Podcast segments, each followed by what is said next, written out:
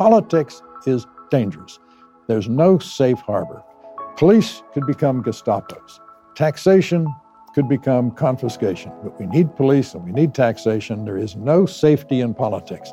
Life is lived on a slippery slope. Get over it.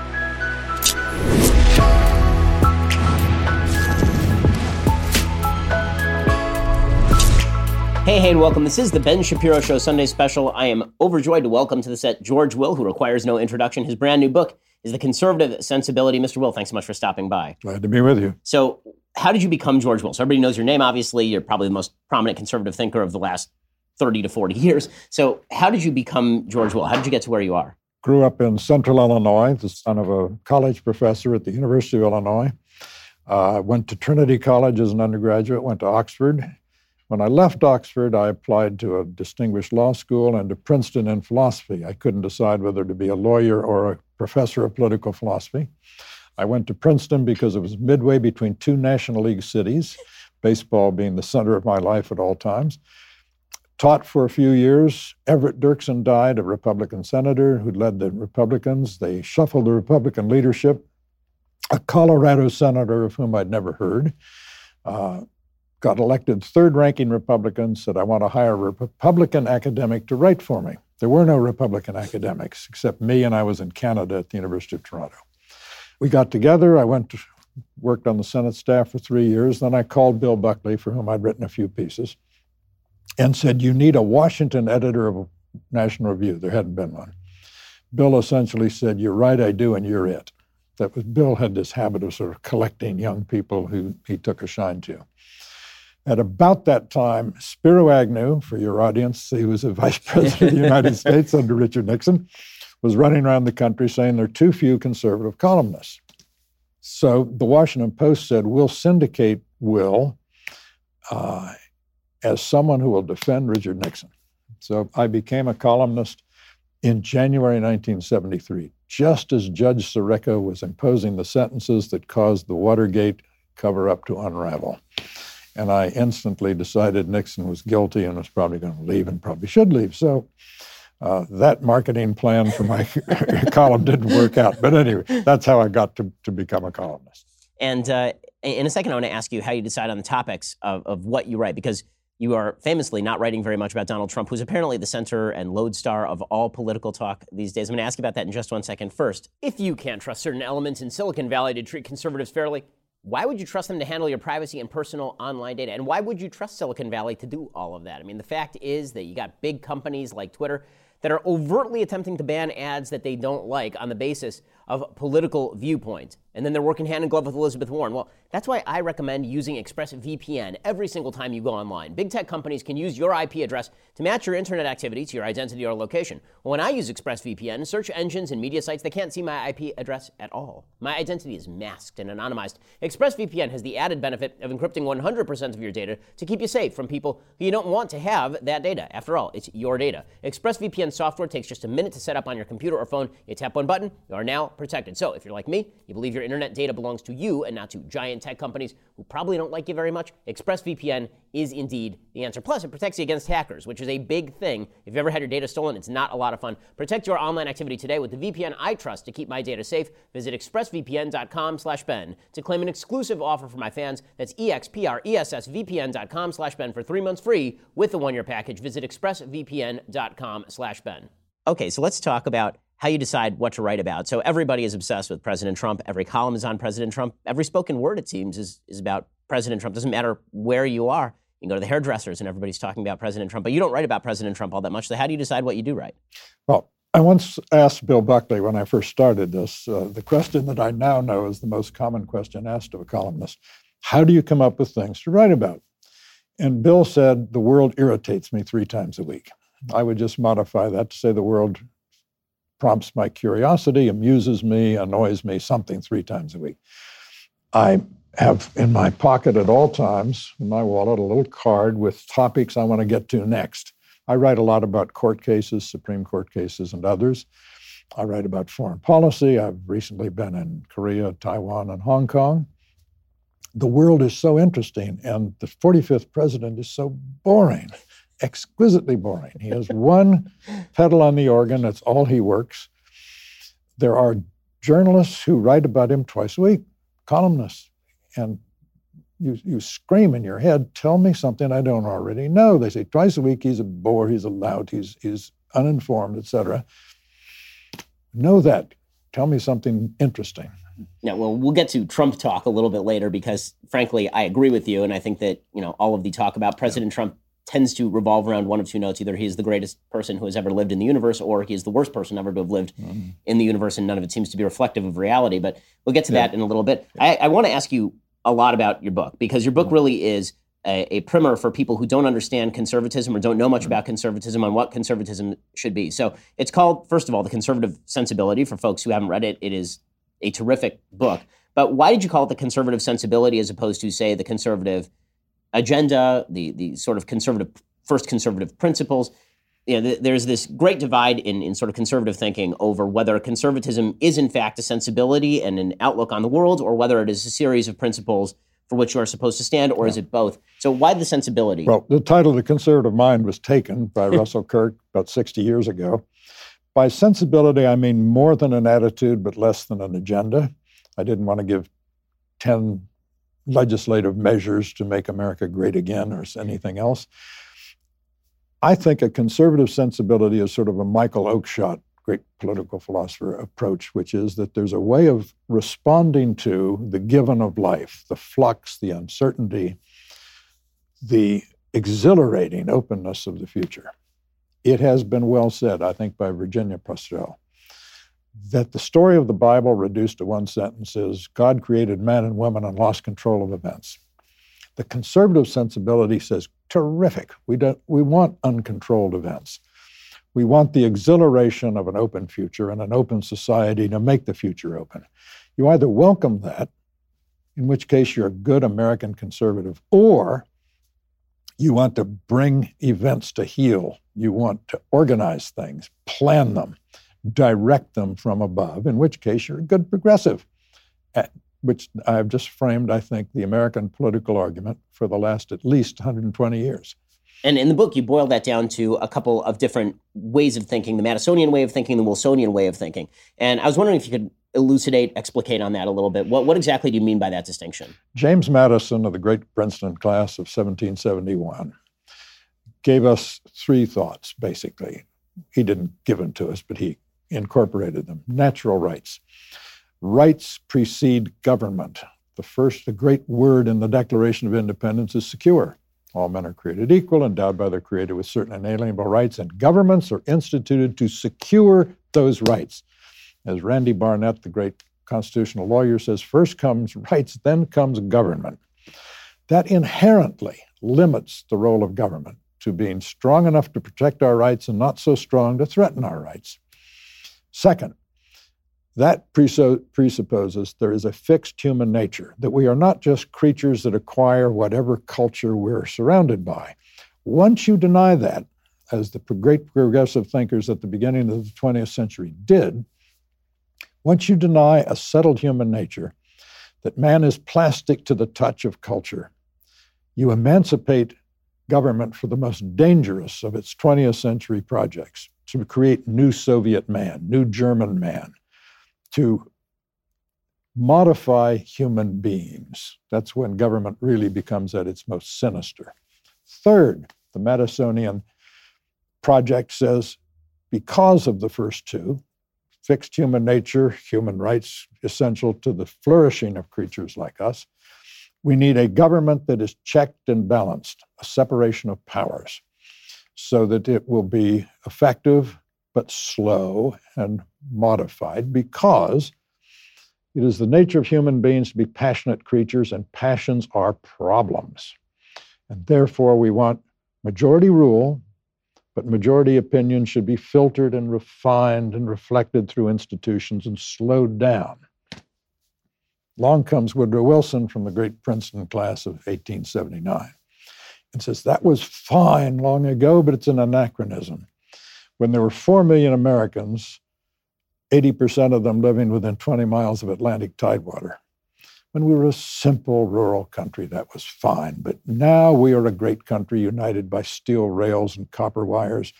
We need a strong organizing government. We need to bring expertise to bear on the affairs of the common people.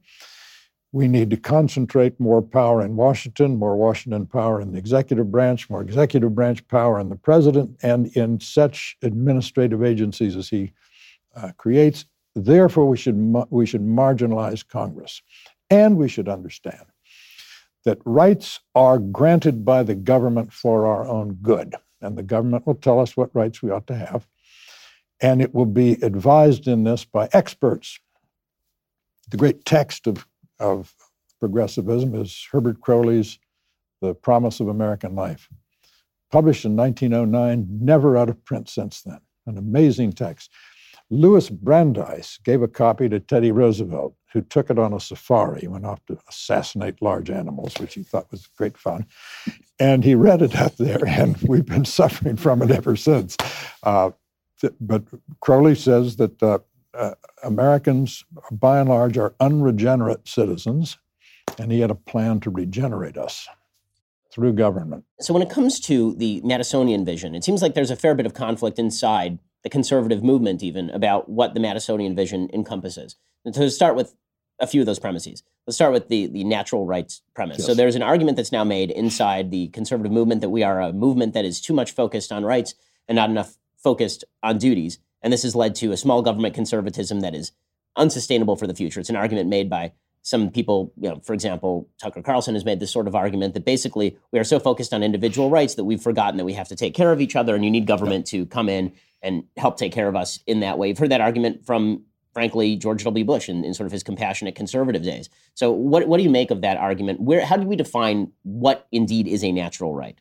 Well, we define them, I think, ultimately, we're rule utilitarians. We look through history, we look through contemporary experience, and we say, what constitutes human flourishing?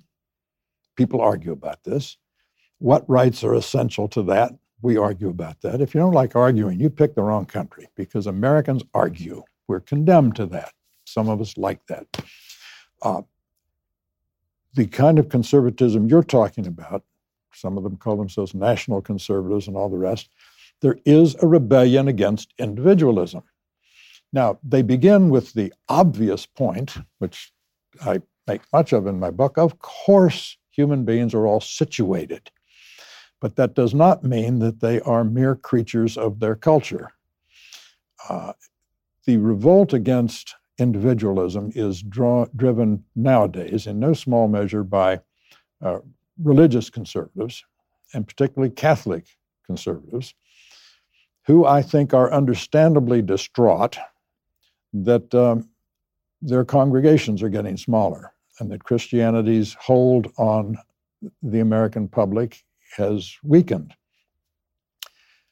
And their solution is the weaker it gets, the stronger it ought to be through politics. And I think that's non sequitur and it's unrealistic. I mean, I tend to agree. I've always made the argument, you know, frequently and, and strongly that we do need more and stronger religious communities to back these sort of preservation of rights. But that doesn't mean that it can be done from top down by the government, because that would be right. precisely the opposite of the sort of freedom of religion that you need to flourish in order to preserve rights. That if, if rights rely on our ability to take care of each other in a dutiful way and rely on a community, you don't want the government doing that job. It actually tends to quash religious freedom over time. I guess the the kind of follow up question to the definition of natural rights is you could easily see that perverted by the wide definition of natural rights. What I mean by that is that if we don't define natural rights either specifically or to a certain point narrowly, you could see a government that is designed to secure those rights securing rights that may not, in fact, be rights and using the power of government to do so. Absolutely. Uh, Madison and others, although Madison really wrote the Bill of Rights more than anyone else, uh, when the founders, framers of the Constitution left Philadelphia, they didn't think they needed a Bill of Rights. Turns out they needed it to get the Constitution ratified. So they promptly said, fine, ratify it, we'll amend it with a Bill of Rights. One of the reasons the framers were opposed to that, they said the structure of the Constitution is itself a Bill of Rights. It is sufficient to defend freedom. Second, once you start enumerating rights, where do you stop? What if you leave some out? Hence the Ninth Amendment, saying the fact that we've enumerated some rights does not disparage or denigrate the possibility of unenumerated rights. that the government should also protect. Now, people say, but how do you decide? Isn't this dangerous? The answer is yes. Politics is dangerous. There's no safe harbor. Police could become Gestapos. Taxation could become confiscation. But we need police and we need taxation. There is no safety in politics. Life is lived on a slippery slope. Get over it. So I want to ask you in a second about those checks and balances, about the structural constitution. But first, I love my Helix sleep mattress. Why? Well, when I'm on the road, I can't sleep. I can't sleep because it's just a generic mattress. I want a mattress that is made for me. Well, good news, that's what Helix Sleep does. Helix Sleep has a quiz. It takes just two minutes to complete. They match your body type and sleep preferences to the perfect mattress for you. Whether you're a side sleeper or a hot sleeper, whether you like a plush or firm bed, with Helix, no more confusion, no more compromising. Helix Sleep is rated the number one mattress by GQ and Wired Magazine. Just go to helixsleep.com slash Ben Take their two minute sleep quiz. They will match you to a customized mattress that'll give you the best sleep of your life. For couples, Helix can even split the mattress down the middle, providing individual support needs and feel preferences for each side. They've got a 10 year warranty. You get to try it out for 100 nights, risk free. So, what exactly are you waiting for? They will even pick it up for you if you don't love it, but you will. I love my Helix sleep mattress. It's so good. I got one for my sister for her wedding. It is just that good a mattress. Helix is offering up to 125 bucks off all mattress orders just for our listeners. Get up to 125 bucks off at helixsleep.com/ben. That's helixsleep.com/ben for up to 125 dollars off your mattress order. helixsleep.com/ben. Okay, so let's talk about the structural constitution. So, one of the points in your book where I found myself a little bit taken aback actually was your argument for the strength of the judiciary. So, mm. I've always been uh, an advocate of the position that judiciary is at the very least the third most powerful branch of the government. That judicial review under Marbury versus Madison is at best a stretch assumed by the Supreme Court. Yeah. Uh, I, I, sort of ex- agree with the Alexander Bickel argument that this is an assumption mm-hmm. of power by the Supreme Court that was not actually justified by these structural checks and balances. You rely pretty heavily on the judiciary to defend rights.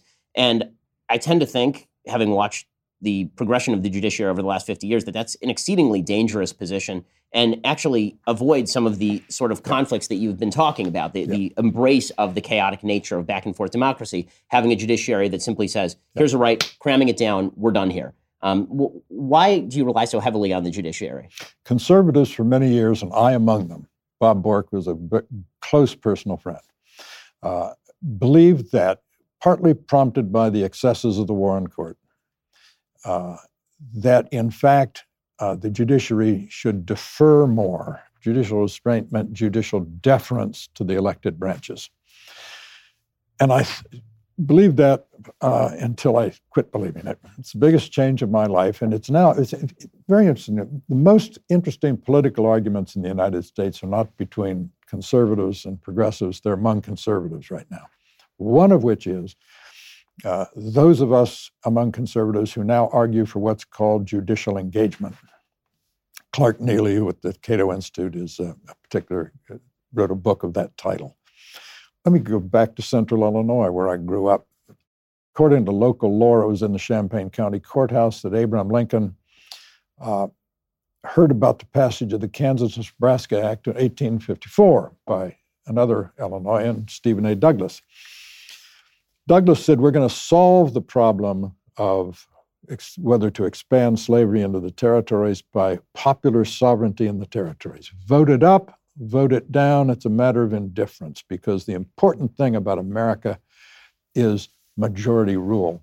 Lincoln's ascent to greatness, to the greatest career in the history of world politics, in my judgment, began with his recoil against the Kansas Nebraska Act where he said, America's not about majority rule, it's about liberty. We're for majority rule whenever and to the extent that it is, as it usually is, a bulwark of liberty, but it is not always. Therefore, I mean, the Bill of Rights is a tissue of prohibitions. If the majority wants to abridge free speech or to establish religion or to abridge the right to petition, too bad. Majorities can't have it. Majorities can't do lots of things. Uh, that's the question. I wrote my doctoral dissertation's title was Beyond the Reach of Majorities. It was in the second flag salute case, West Virginia v. Barnette. Justice Robert Jackson said the very purpose of a Bill of Rights was to place certain things beyond the reach of majorities above the vicissitudes of politics. Uh, I think judicial deference often is dereliction of the judicial duty to make sure that uh, what majoritarian institutions do, be it a city council, be it a state legislature that says you have to salute a flag, even if you're a Jehovah's Witness, and it offends your deepest beliefs, that courts ought to be more actively engaged than they have been, particularly in defending economic rights, in laying what the majoritarian institutions do next to the Constitution and next to the Constitution as construed in the bright light cast by the Declaration of Independence. That's the second side of this. Timothy Sandefur, t- tremendous young lawyer and scholar, has written a book called The Conscience of the Constitution, which I recommend to all your viewers. And he says, first comes the, uh, the Declaration of, and then comes the Constitution. And Lincoln's famous formulation, the uh, Declaration of Independence is the apple of gold that is framed by the frame of silver that is the Constitution. We are not about majority rule. We are about liberty. I agree with the central premise, but I, I do wonder, again, kind of linking the two questions that I've asked already, if you broadly construe rights and then you broadly construe the ability of courts to implement Yes. those rights, don't you end up with almost a Wilsonian perspective on government just from the judiciary, not the executive? It becomes dangerous. But again, go back to what I said earlier. There is no safe spot in politics. But- Any anything we do is going to we're on this life lived on the slippery slope. Yes, you could have the arrogation of essentially democratic decisions by legislatures, minting new rights. I mean, by uh, judicial uh, uh, people minting new rights that reflect their policy preferences. That is a danger. and nationalizing perceptions of rights, meaning that the, the founders were also very much concerned with the Montesquieu point that localism mattered when it came to definition of particular rights. Yes. And so defining sort of levels of rights, there were obviously rights to be protected by the federal Yes. government, but the federal government is really the Bill of Rights abridges the powers of the federal government. It's really not meant to enable the federal government to cram things down to, on, on states so much. I mean, the Uh, First Amendment Yes, is but then- designed to stop Congress from legislating Correct. against the First Amendment, not to give the federal government power to encroach on the rights of states per se. Correct. But I think conservatives should welcome, should embrace, in fact, the incorporation of the Bill of Rights by the 14th Amendment. That uh, now the Bill of Rights now applies to the states. I think we should go back and relitigate the slaughterhouse cases of 1873 when uh, the court gave a ridiculously truncated understanding of the privileges or immunities of an American citizen. I think the purpose of the 14th Amendment was to define rights of national citizenship that superseded those of the states. I think it is fair to say that the Civil War amendments were, uh, in a way, completing the American founding. Now, about localism. Madison called uh, first the Annapolis Convention, leading to the Philadelphia Convention, in order to strengthen the central government because Madison was appalled by the results of localism during what historians rightly call the critical period of American history, the period under the Articles of Confederation. What were local people doing? They were responding to local majorities, they were canceling debts, they were Abusing running, running roughshod over due process. Remember, Madison's great revolution in democratic theory was not friendly to localism. It was this. Before Madison, the very few people who had thought democracy was possible at all said it had to be in a small face to face society, Pericles' Athens, Uh, Rousseau's Geneva, a place you could walk across in a day, because, they said, the enemy of freedom is, and, and democracy is factions. So you want to have a small, homogenous polity without factions. Madison said that is exactly wrong. What we need is to understand this. The, the factions are sown in the nature of man, he said. You're going to have factions. Therefore, we need a saving multiplicity of factions. He had a catechism. What is the worst outcome of politics? Tyranny. To what form of tyranny are democracies prey? Tyranny of the majority. Solution don't have majorities. Going to have majorities, but they're going to be unstable majorities, shifting coalitions of factions. Therefore, we need an extensive republic so that you will have government's first task being, Madison said in 10 and 51, the protection of the different and unequal capacities of acquiring property, because that will produce different factions. And a saving multiplicity of factions will produce freedom. So, remember the Constitution was written by people from uh, Madison to Alexander Hamilton. They immediately after the Constitution became enemies and uh, rivals, but there they understood the first thing was to pull government up from localism so that we could have an effective national government. But the federalization of politics, the, the removal of rights from the state level to the enforcement mechanism of the federal government, well, obviously everyone agrees that with regard to slavery and with regard to Jim Crow, that that's a very good thing and very positive for the country. It does result in a deep-seated rage that I think a lot of people are feeling in the country sure. right now, which is loss of local control, a belief that you're now your life is now being controlled either by judges on the one hand right. or by regulators in the executive branch on the other. And by legislators who basically kick their task over to both the regulators and the judges. I recall yeah. during the campaign finance reform debates, George W. Bush signing into law campaign finance reform and suggesting that he thought it was unconstitutional, but that it was the job of the Supreme Court to weigh in on that. Yeah, it's interesting because before the Iowa caucuses in 2000, uh, 2000, er, yeah, early 2000. I was he was on our program on ABC, and I asked him.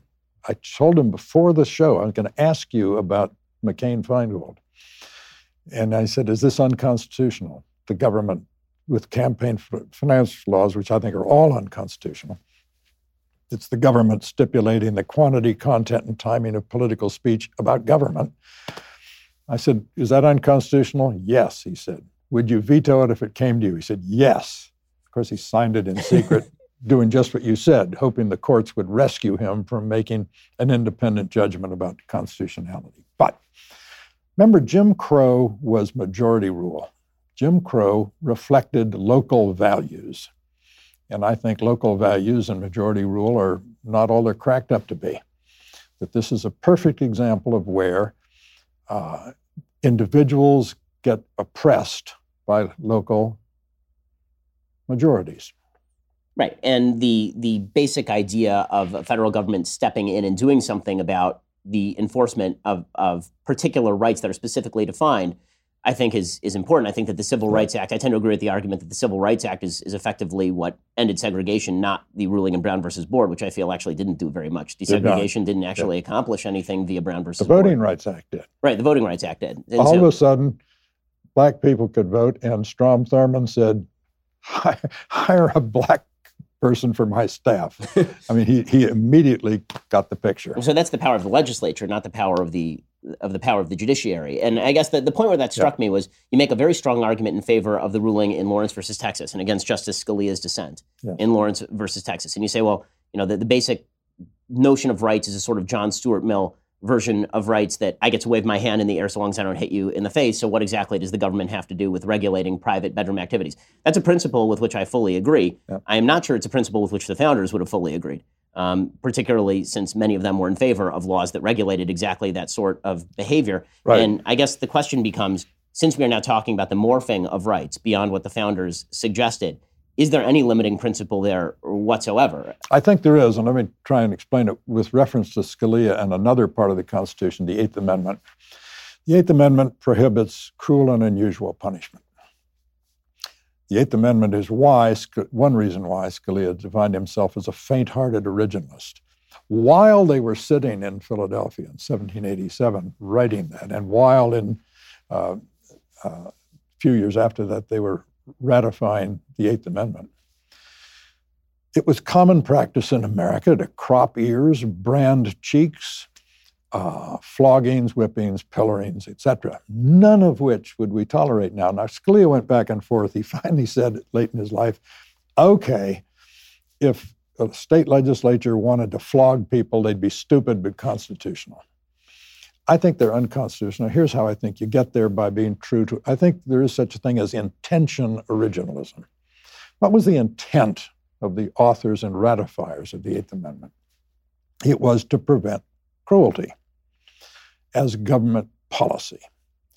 Now, that does not mean that it meant to prevent cruelty as it was understood in the 1790s.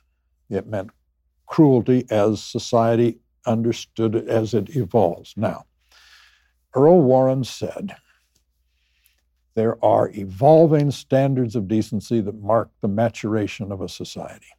And because Earl Warren said it, a lot of conservatives say we don't believe that.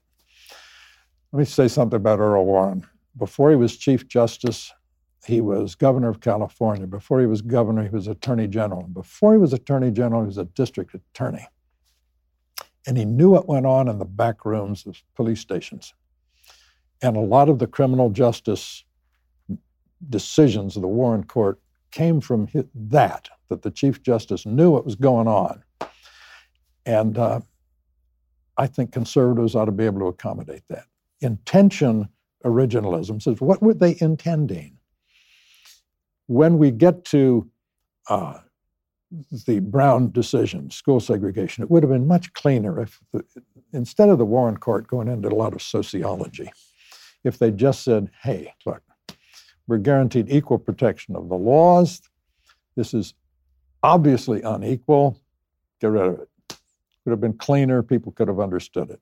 I think that uh, that's true. I just hesitate to allow intention originalism in any. We wouldn't do it in any other area of the law, right? If you read the Sherman Antitrust Act, you wouldn't mm-hmm. simply reinterpret it based on the evolving standards of the meaning right. of words. You would read it as literally as possible. Right. And if we want to change the law, we we have legislatures, we have right. uh, which require effectively supermajorities given yep. the, the, filibuster. We have methods of changing the law and having the Supreme Court step in and curtail a lot of the debate that is happening, mm-hmm. whether it's in the Obergefell decision or even in cases where, again, I agree with the outcome, like Lawrence versus Texas. Yep. Uh, it's it seems to me a, a dangerous. Not, you know, you, you say we have to embrace the danger, but it seems to me that the danger from having unelected justices who are unanswerable to any form of public blowback make the rules, as opposed to we can get rid of certain people, we can replace yeah. them with other people. That's not. I'm still very much in favor of the checks and balances. I just wonder if there's no actual check or balance on the judiciary. Well, you cited a moment ago the great Alex Bickel, who was a clerk for Felix Frankfurter and a colleague and mentor in a way of Bob Bork. Alex Bickel's great book about the least dangerous branch, mm-hmm. quoting Alexander Hamilton. Courts have neither the purse nor the sword how much damage can they do? Well, we know they can do a lot well, of damage. Should they exercise force or will, then they lose their legitimacy. Hey, quite. Uh, I'm saying that, uh, again, you're, you're, I concede everything you say about the potential dangers. There's no safety in politics. What do you fear most? I fear most majority rule, majority, uh, abusive majorities. So in your book, you talk a lot about sort of the secular roots of the of the republic, and you you kick back pretty strongly against the notion that this is a Judeo Christian republic or a Christian republic. Obviously, I agree that there's nothing in the Constitution that mandates a particular religious viewpoint. But I, I feel like you may be giving some short shrift to the Judeo Christian roots of some of the very ideas that you're talking about. So you, you say sort of that secularism or agnosticism, atheism, that these kick in favor of conservatism maybe you can explicate that argument so I don't yeah. mischaracterize it. Yeah, the, the chapter in the book that I had most fun writing was called Conservatism Without Theism. Can I be autobiographical for of a moment? Of course. My father's father was a Lutheran minister. And my father, as a young boy, would sit outside Pastor Will's study and listen to Pastor Will and some of his congregants wrestling with the problem of reconciling the doctrines of free will and grace. That made my father a philosopher, not a religious person, a philosopher. And I grew up in a secular household, not, not hostile to religion. I've described myself as an amiable, low voltage atheist. I'm married to a fierce Presbyterian. Uh, so uh, I'm, I'm, live and let live. Uh, I don't deny the enormous contribution of Judeo Christian thought to the culture that produced eventually in the 18th, 19th centuries, democracy. I say in my book that Martin Luther, although he was autocratic as can be and, and a ferocious opponent of peasant revolts and all the rest, nevertheless, when he stood at the Diet of Worms and said, uh, I cannot do otherwise, ich kann nicht anders, uh, other than be rebellion, he, that was asserting the primacy of conscience the great Protestant contribution to Western civilization. And the primacy of conscience is the basis of individualism, the heart of the kind of conservatism I'm talking about. And the kind of conservatism against which some conservatives, as you said a moment ago, are in rebellion against kind of what they consider excessive individualism. What I wanted to argue here was there is no, not that there's any incompatibility between religion and conservatism, but there's no necessity for a religious basis of conservatism. People say, well, what about the founders? The founders, basically, the, the, the most important one were deists. Now, deism, to me, is barely a religion. Religion should explain, enjoin, and console. All deism does is sort of explain that everything's here because God created it, and then he left. Someone said the deist God is like a rich aunt in Australia, benevolent but rarely heard from. Uh, I, I, just, you know, I, I, don't, I don't think deism counts as a religion. Uh, it seems to me that the Lucretian world, Lucretius sort of my model here, he said, the world is all whirl. One of the Greek playwrights had the phrase, the world is king, having driven out Zeus. I'm saying, good, get, get rid of Zeus. I don't want gods interfering in our lives. Uh, world is just fine. I'm back to the conservative sensibility, God losing control of events in the Bible. And if you embrace world, then cosmology itself, all that we know about the great crashing whirl of the universe, suggests that uh, there is perfectly possible to have design, if you will, things that look created but weren't created by a creator. They just happened. I quote Huck Finn to that effect in the, the chapter. Huck's on the raft with Jim and they look up and they said, Was was they created the stars or did they just happen? I'm of the just happen school. So there are a couple of questions that spring from that. Yep. One is whether, practically speaking, obviously you can be a conservative and be an atheist. You can be a conservative and be an agnostic. Some people denied that, you know. Uh, uh, Whittaker Chambers said a man without mysticism is a monster. Well, that since it made me a monster, I kind of resented that. and um, uh, Russell Kirk said that a, a, defining element of conservatism has to be a, a religious sense. I don't have so, it. So I'm not I, sure that, I, I, don't like being read out of the movement on religious grounds. Yeah, so I, I think it is perfectly possible, just as it's perfectly possible to be a fully moral and sometimes more moral than a religious person atheist. It's perfectly possible to be a conservative while being an atheist. I don't know that atheism tends toward conservatism. In fact, I think that it tends toward the opposite. That could I mean, that could very well be. Statistically speaking, obviously, as religion that, declines in America, so so has conservatism. The, uh, the, relationship between religion and any doctrine is contingent, and there's no question that you're right empirically. As a matter of fact, uh, religion tends to make people more susceptible to conservatism than atheism. And, and I'm going to make the, the, slightly stronger argument, which yep. is that even some of the premises that you're basing conservatism on do require a footing in religion. So to take the example of natural right, there's nothing in nature that dictates natural right at all, obviously. Right. I mean, nature is a place where things kill other things and eat them. Uh, and so the idea of rights that spring from that is actually quite unnatural. I mean, nature is a, yes. is a creation of, of hierarchy and power hierarchies and Nature red in tooth and claw. Yes. Exactly. I mean, this yeah. is why the original interpretation of Darwinism for the first 70 years of its existence tended toward social Darwinism and fascism was the idea that mm-hmm. nature was counted yeah. against rights and that, right. that it was survival that actually mattered most. And so the notion of individual rights based in natural rights, that actually does not spring from anything atheistic. That would be one contention. The other contention I'd make is that your conservatism is very much dependent on the notion that you are a free actor acting in a world that has certain predictable rules to it that right. either emerge from chaos right. or emerge from a creator. But even the notion of free will, the idea that we have the capacity to choose, is an assumption that you have to make about the universe that is simply not present in a scientific materialist right, sense. Right. It's a great philosopher's joke. Of course, I believe in free will. I have no choice. uh, the uh, uh, I, do, I believe there is, as the great conservative James Q. Wilson, the greatest social scientist of the last 50 years, wrote a book called The Moral Sense. I believe there is a moral sense. How it evolved, I don't know, but there it is. I think it exists. We are disposed to uh, compassion and kindness and promise keeping and other ways. I say in the book that, uh, in fact, Uh, I think we are, at the end of the day, rule utilitarians. That is, the greatest happiness for the greatest number is produced over time by obeying certain rules, and that the rules include respecting certain rights that we empirically, from historical experience, have decided are crucial to human flourishing. And I think those individualism is crucial to human flourishing. I think individual property rights are absolutely crucial to human flourishing because property creates a zone of sovereignty in which you can operate.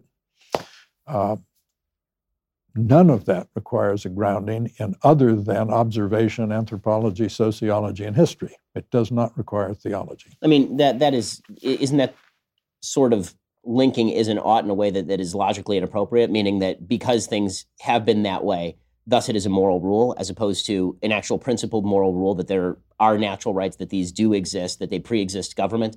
In other words, the, the problem with rule utilitarianism is that a lot of things are utilitarian that would conflict with your individual rights based morality.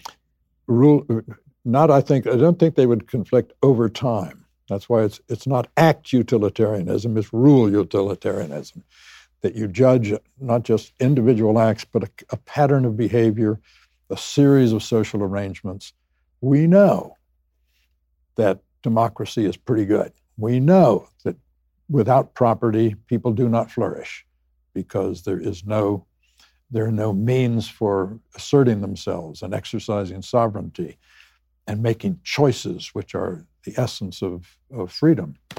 So again, it's dangerous uh, I can't anchor this in some cosmology. I mean, I guess that, that and that I guess is, is the problem is that when you read the Declaration of Independence, it is not a rule utilitarian document. It is a, it is a document of essential principle about the way things should be. Not saying that right. in the past rights have worked and therefore rights are good. But well, the the author of the Declaration said that these truths are self evident, by which he meant, and those who agreed with him meant, evident to minds not, uh, not clouded by ignorance or superstition. They did not mean that everyone on the planet accepted these propositions. Damn few did, or still do for that matter.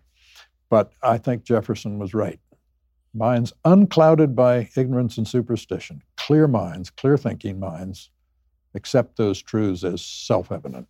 So let's talk about the the question of the role of government in light of sort of a rule utilitarian viewpoint. So folks on the political left would suggest that in a in a rule utilitarian way, the government should be involved in, for example, healthcare, because when the government is involved in healthcare, then there is a universality that applies to healthcare, even if the price is higher, or even if it means that certain people on the upper end don't get the healthcare that they need in the upper end of the both mm-hmm. the money spectrum and the age spectrum. Then that is the way that it ought to be. How do you apply a small government conservatism to questions of where the government should be involved in American life?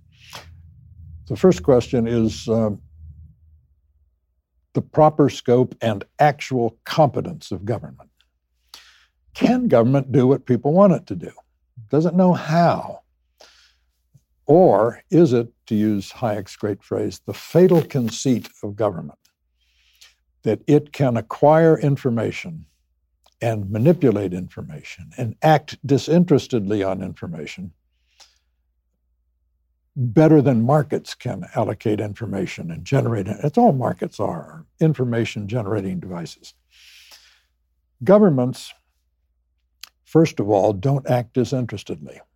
I wish my progressive friends would sit down with a, James Buchanan's works, Nobel Prize winner from the University of Virginia, who gave us the public choice theory which is that governments are run by human beings. In the private sector, human beings try to maximize profits, basically, broadly understood. In government, human beings try to maximize power. Government is not disinterested. Government is a political actor. Government is a faction. Government is. Elizabeth Warren has half a grip on a point she says, Look at the government. It is no accident, she says. And she's right that five of the 10 richest counties on a per capita basis are in the Washington area. Trillions of dollars sloshing through Washington. She's right that the government is often the plaything of factions that are intense, compact, articulate, confident, and well lawyered. They manipulate the government. They can understand, the more affluent and educated can understand the gears and pulleys and levers of this opaque machine, this great Leviathan in Washington. Then, however, Elizabeth Warren and other progressives say, solutions to make the government much bigger and much more powerful, get it much more deeply involved in allocating wealth and opportunity. At which point you say, no, no, wait, please. You've just described the government as given to certain pathologies that are inherent in a large government that is deeply involved in the allocation of wealth and opportunity. Want to reduce the amount of the role of money in politics? Reduce the role of politics in money. See what happens.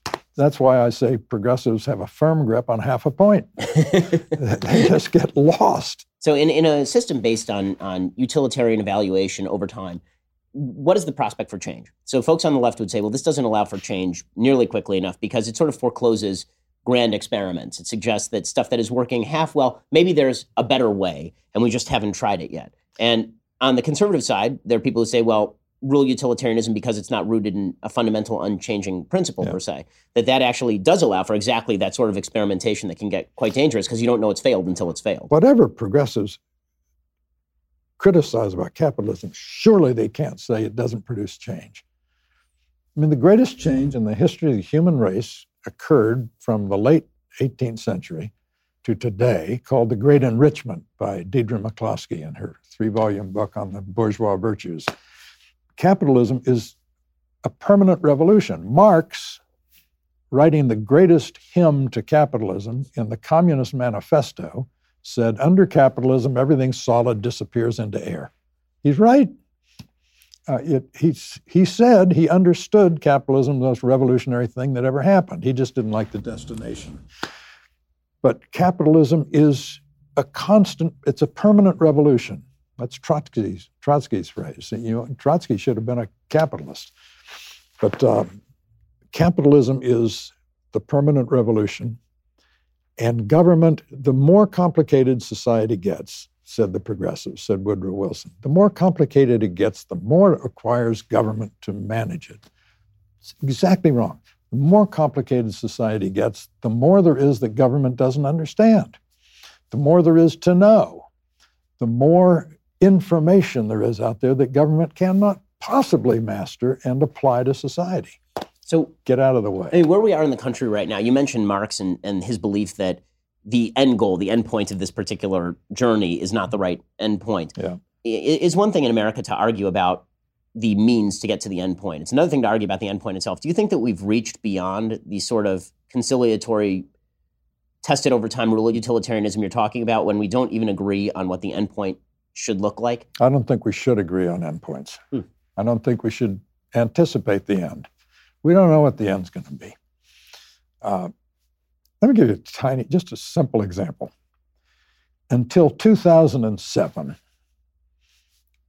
millions and millions of Americans had cell phones and were happy. Then in 2008, along came the smartphone, and everyone hated the cell phones they had. Good creative dissatisfaction. So we have these little devices. Everyone, I have more computing power in my pocket than NATO had in 1960. I mean, I have more access to information than the Library of Alexandria or the Library of Congress for that matter. Wonderful. Is that the end? I doubt it. Someone's going to come along and make me extremely dissatisfied with my iPhone, whatever it is. But I guess it's, it's a question of end goals, not just yeah. end product. Okay. Right? Well, what, depends what you mean by goals. The, the great moment in modernity was when first it began sort of with Machiavelli, but then Hobbes and Locke and others, and said, you know, people are going to disagree about the ultimate good. They just are. Sorry. Um, what we have to do is figure out institutional arrangements so that people who disagree about fundamentals can still live together. That's called modernity. It's called modern society. It's why a number of religious conservatives don't like modernity and are quite candid about it. There's been a lot of candor in the world. Uh, some of these conservatives today say we don't like modernity. Good. I, I admire their forthrightness. Woodrow Wilson said, I don't like the founders. Woodrow Wilson said, do not read the first two paragraphs of the Declaration. It's Fourth of July fluff. Uh, don't like the separation of powers. Woodrow Wilson, I, I can exhaust you in the day with all his defects, but candor he had, and I admired that. So, in one second, I'm, I'm finally going to ask you about the topic we have now avoided for a full hour, and that, of course, is President Trump and your thoughts on President Trump. But if you want to hear George Will's thoughts on President Trump, you actually have to subscribe over at Daily Wire. You have to pay us. To subscribe, go over to dailywire.com, click subscribe. You can hear the end of our conversation there. Plus, I'm going to ask him about baseball, too, because we can't end on that note. George Will, thank you so much for stopping by. It really is an honor and a pleasure to have you. Oh. thank you for your time, sir. Great fun. I enjoyed it. Thank you very much.